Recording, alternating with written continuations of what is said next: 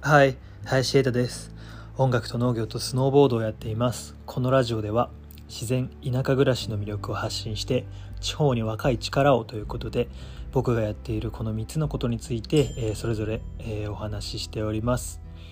えー、さあ本日はですね、えー、午後あったかかったですね。だいぶね暑くなっていい感じの天気になりました。なんかねあの曇りの日が1週間続いて青空をこう見上げるとねちょっとねあの心があったかくなるじゃないですけどあの気分が晴れるっていうかな、うん、っていう感じで今日はあの午後ちょろっとあのバイクを走らせてあのコンビニまで行ってきました。すっげえ気持ちよかったです。はい。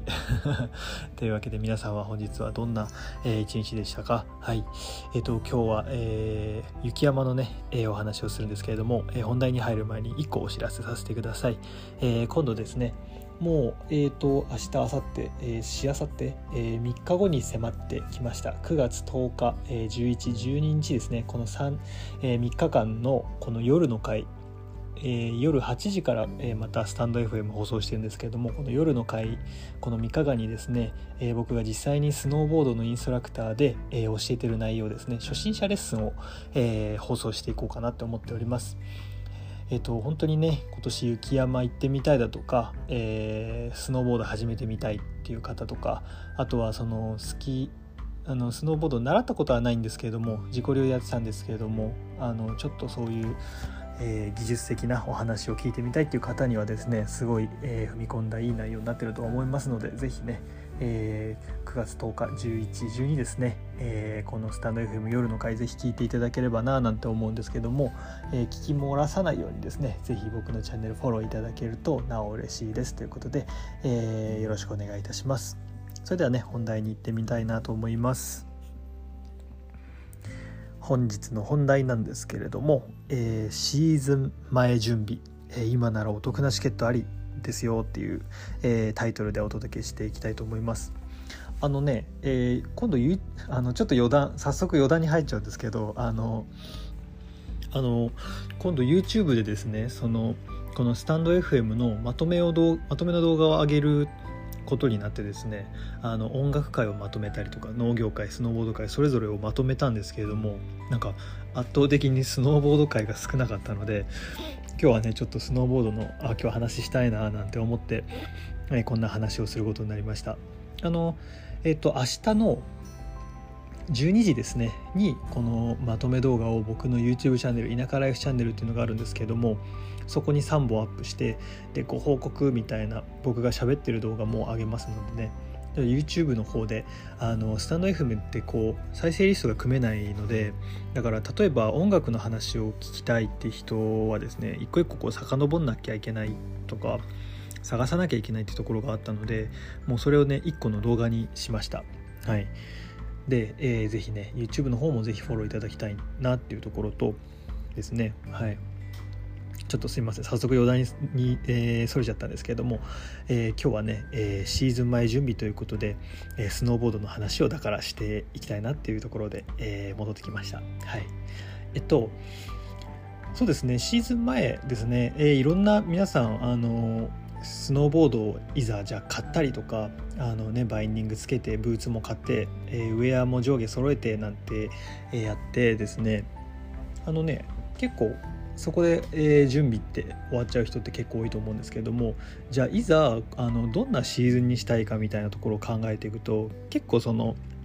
実際にその日になった時に必要なものって結構あってあのリフト券ですよね。今日はねこのリフト券をもう前売りで結構ね買うことができるのでその辺をねちょっとお話ししていきたいなって思います本当に準備するだけでねだいぶお得に、えーね、2回しか行けないところ3回同じ値段で行けるっていうと、ね、場合もあるからなこの辺は結構シーズン前ね気持ちが高ぶってる方はね是非チェックしてみるといいのかななんて思います。はいまあね、えーと、スノーボードのあのメンテナンスに関してはいろいろ後で話していこうかなと思うんですけども今日はねシーズン券あシーズン券じゃない、えーと、リフト券ですね、えーとお話ししていこうかなと思います。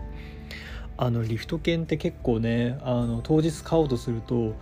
平均多分4000円ぐらいかかるんじゃないかな。ただあの前あの早い時期あの秋のあのシーズン頭とかシーズン終わりとか春スキーの時だと若干値段が下がったりとかするんですけど基本的に4000円ぐらいすると思うんですね。で、えーと、チェックしていただきたいのがあの早割っていうのがあのあります。早割あのリフト券というかとかで検索してもらえるとその販売サイトに行くと思うんですけどそこであのあ今年これぐらい行くだろうなみたいなところのスキー場のそのリフトチケットあらかじめ買っておくともう結構1,000円どころか1,500円とかもっと半額みたいな感じで買えるところもあったりしてすごいお得ですよっていう、うん、本当に紹介なんですけどもう何の 僕自身もやってるし、はい、っていうのがあったりとか、うん、そういうのをぜひ活用していただきたいなと思ってね、えー、早割りですね。僕はどこ行くかな。まああの尾瀬あのみな片品付近ですよね。丸沼だとか尾瀬とかあの辺をちょこちょこ買いつつまあインストラクター業もするのでそのホームのあのスキー場滑ったりとかあと菅平もシーズン券買ったりとかするんですけどでこのもう一個目話すのがシーズン券ですよね。あの気に入ったスキー場、まあ、1年目からシーズン券買うと結構ね、まあ、そこに仲間がいるとかだったらいいんですけど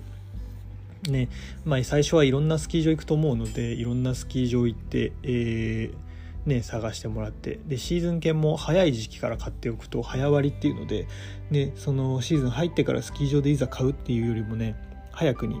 お得に買えると思うのでもうねこのぐらいの時期からこのぐらいの時期まあ言ってもまだ9月なんですけど考えておくと結構お得にあのリフトチケットを手に入れることができるのでいざ冬になってからの出費っていうのが結構あの減るんじゃないかななんて思います。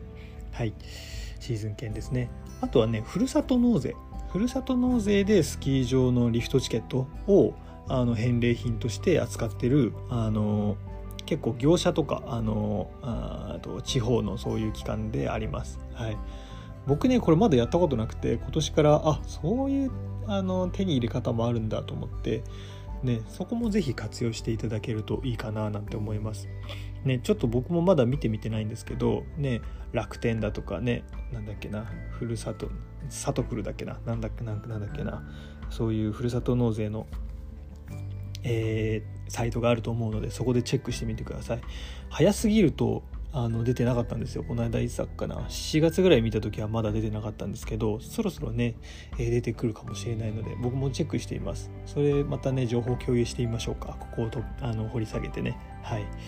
えー、というわけで、えー、この3つですね。早割で早割っていうので買うっていうのとあの、まあ、シーズン券買っちゃう。のとまあ、シーズン券も早割が早くに買う買うと割引が効くので早めにシーズン券は確保していくっていうのとあとふるさと納税でもあの手に入れることができるよとかね。な感じですね。はい。本当に僕の周りだとその会社がそのスキー場にあの品物を納めててでその会社割引みたいなのであのスキーあのスキー場のリフトチケットをゲットできるあの知り合いがいたりとか本当にメルカリで安く手に入れたりとかうまくやりくりしてる人もいっぱいいてですねあの本当に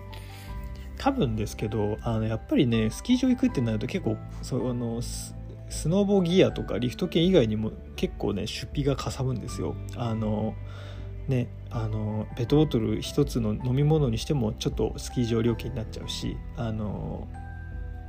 外食あの外食しちゃうとあのゲレ食ってすっげえうまいんですけどいやうまいからこそそれぐらいの値段がするんですけどまあ結構なあの値段しちゃうんですよね。あのお腹いっぱい食べようとすると。ねそこでねビールなんか飲んじゃったら結構なあの出費になっちゃったりするんですけどまあねあの僕としてはそのスキー場あのサイドの人間なのでそれをぜひやっていただきたいみたいな宣伝としては言うんですけどもとはいえね一あのスノーボーダープレイヤーとしてもね結構その、ね、出費がかさんできたっていうのも経験であるのでねあのいや是非ねあの30代より上の方であのぜひそのスノスキー場にもっとあのお金を落として貢献したいんだって方はぜひね最高のゲレ飯を食べていただきたいんですけれどもとはいえねあの若い方って結構ねあのお金がなかったりとかするんで僕もそうですけどあのそういったやりくりをするとあのスノーボードをもっと楽しめるしあのね今までそれでご飯とかあのリフト券に消えてっちゃったお金がねいざ今度はスノーボードギアにそれを当てることができたりとかするので、えー、そういったところでも是非ねあのスキー場とこの制度というかをうまく使ってですねあのスノーボードライフ、えー、楽しくしていけたらなと思って今日の発信でございました。えー、ぜひねあのこのチャンネルのこういう情報もまだまだ発信していきますので、えー、いいなと思った方はぜひフォローいただけると嬉しいです。えー、な感じですね、えー、もう最近暗くなるのが早くなってきてですね。もうね冬ですね。冬じゃないか。秋がねあるかな、うん、もうスノーボーダーはね早く冬になりたいみたいな そんな感じだと思います。寒くなるとねあの多分もうねそうスタッドレスタイヤのこの CM が流れたりとかね結構面白いですよね、はい、気温によって多分業界もね苦しくなっちゃう業界暑い方が儲かる業界もあるしね、あのー、寒くなってくれた方が早くにこう動く動き出せる業界とかもあったりとかしてね面白いですよね。はい、ぜひですね、えー、今年のシーズン前の準備ということでこのお話が参考になれば幸いでございます。はいえー、音楽と農業とスノーボードラジオ、えー、これらのことについてお話ししておりますので、えー、このうちの一つでも興味のある方はぜひフォローいただけると嬉しいです。え僕はね本当に自然え田舎の中であの田舎の一軒家で過ごしてですねあのスノーボードインストラクターしたりレタス農家したり、えー、ちょこちょこ音楽もやったりとか、えー、いろんなことをしております、えー、というわけで、え本日も自然に感謝を聞いてくださったあなたに幸あれ。ではまた。おやすみ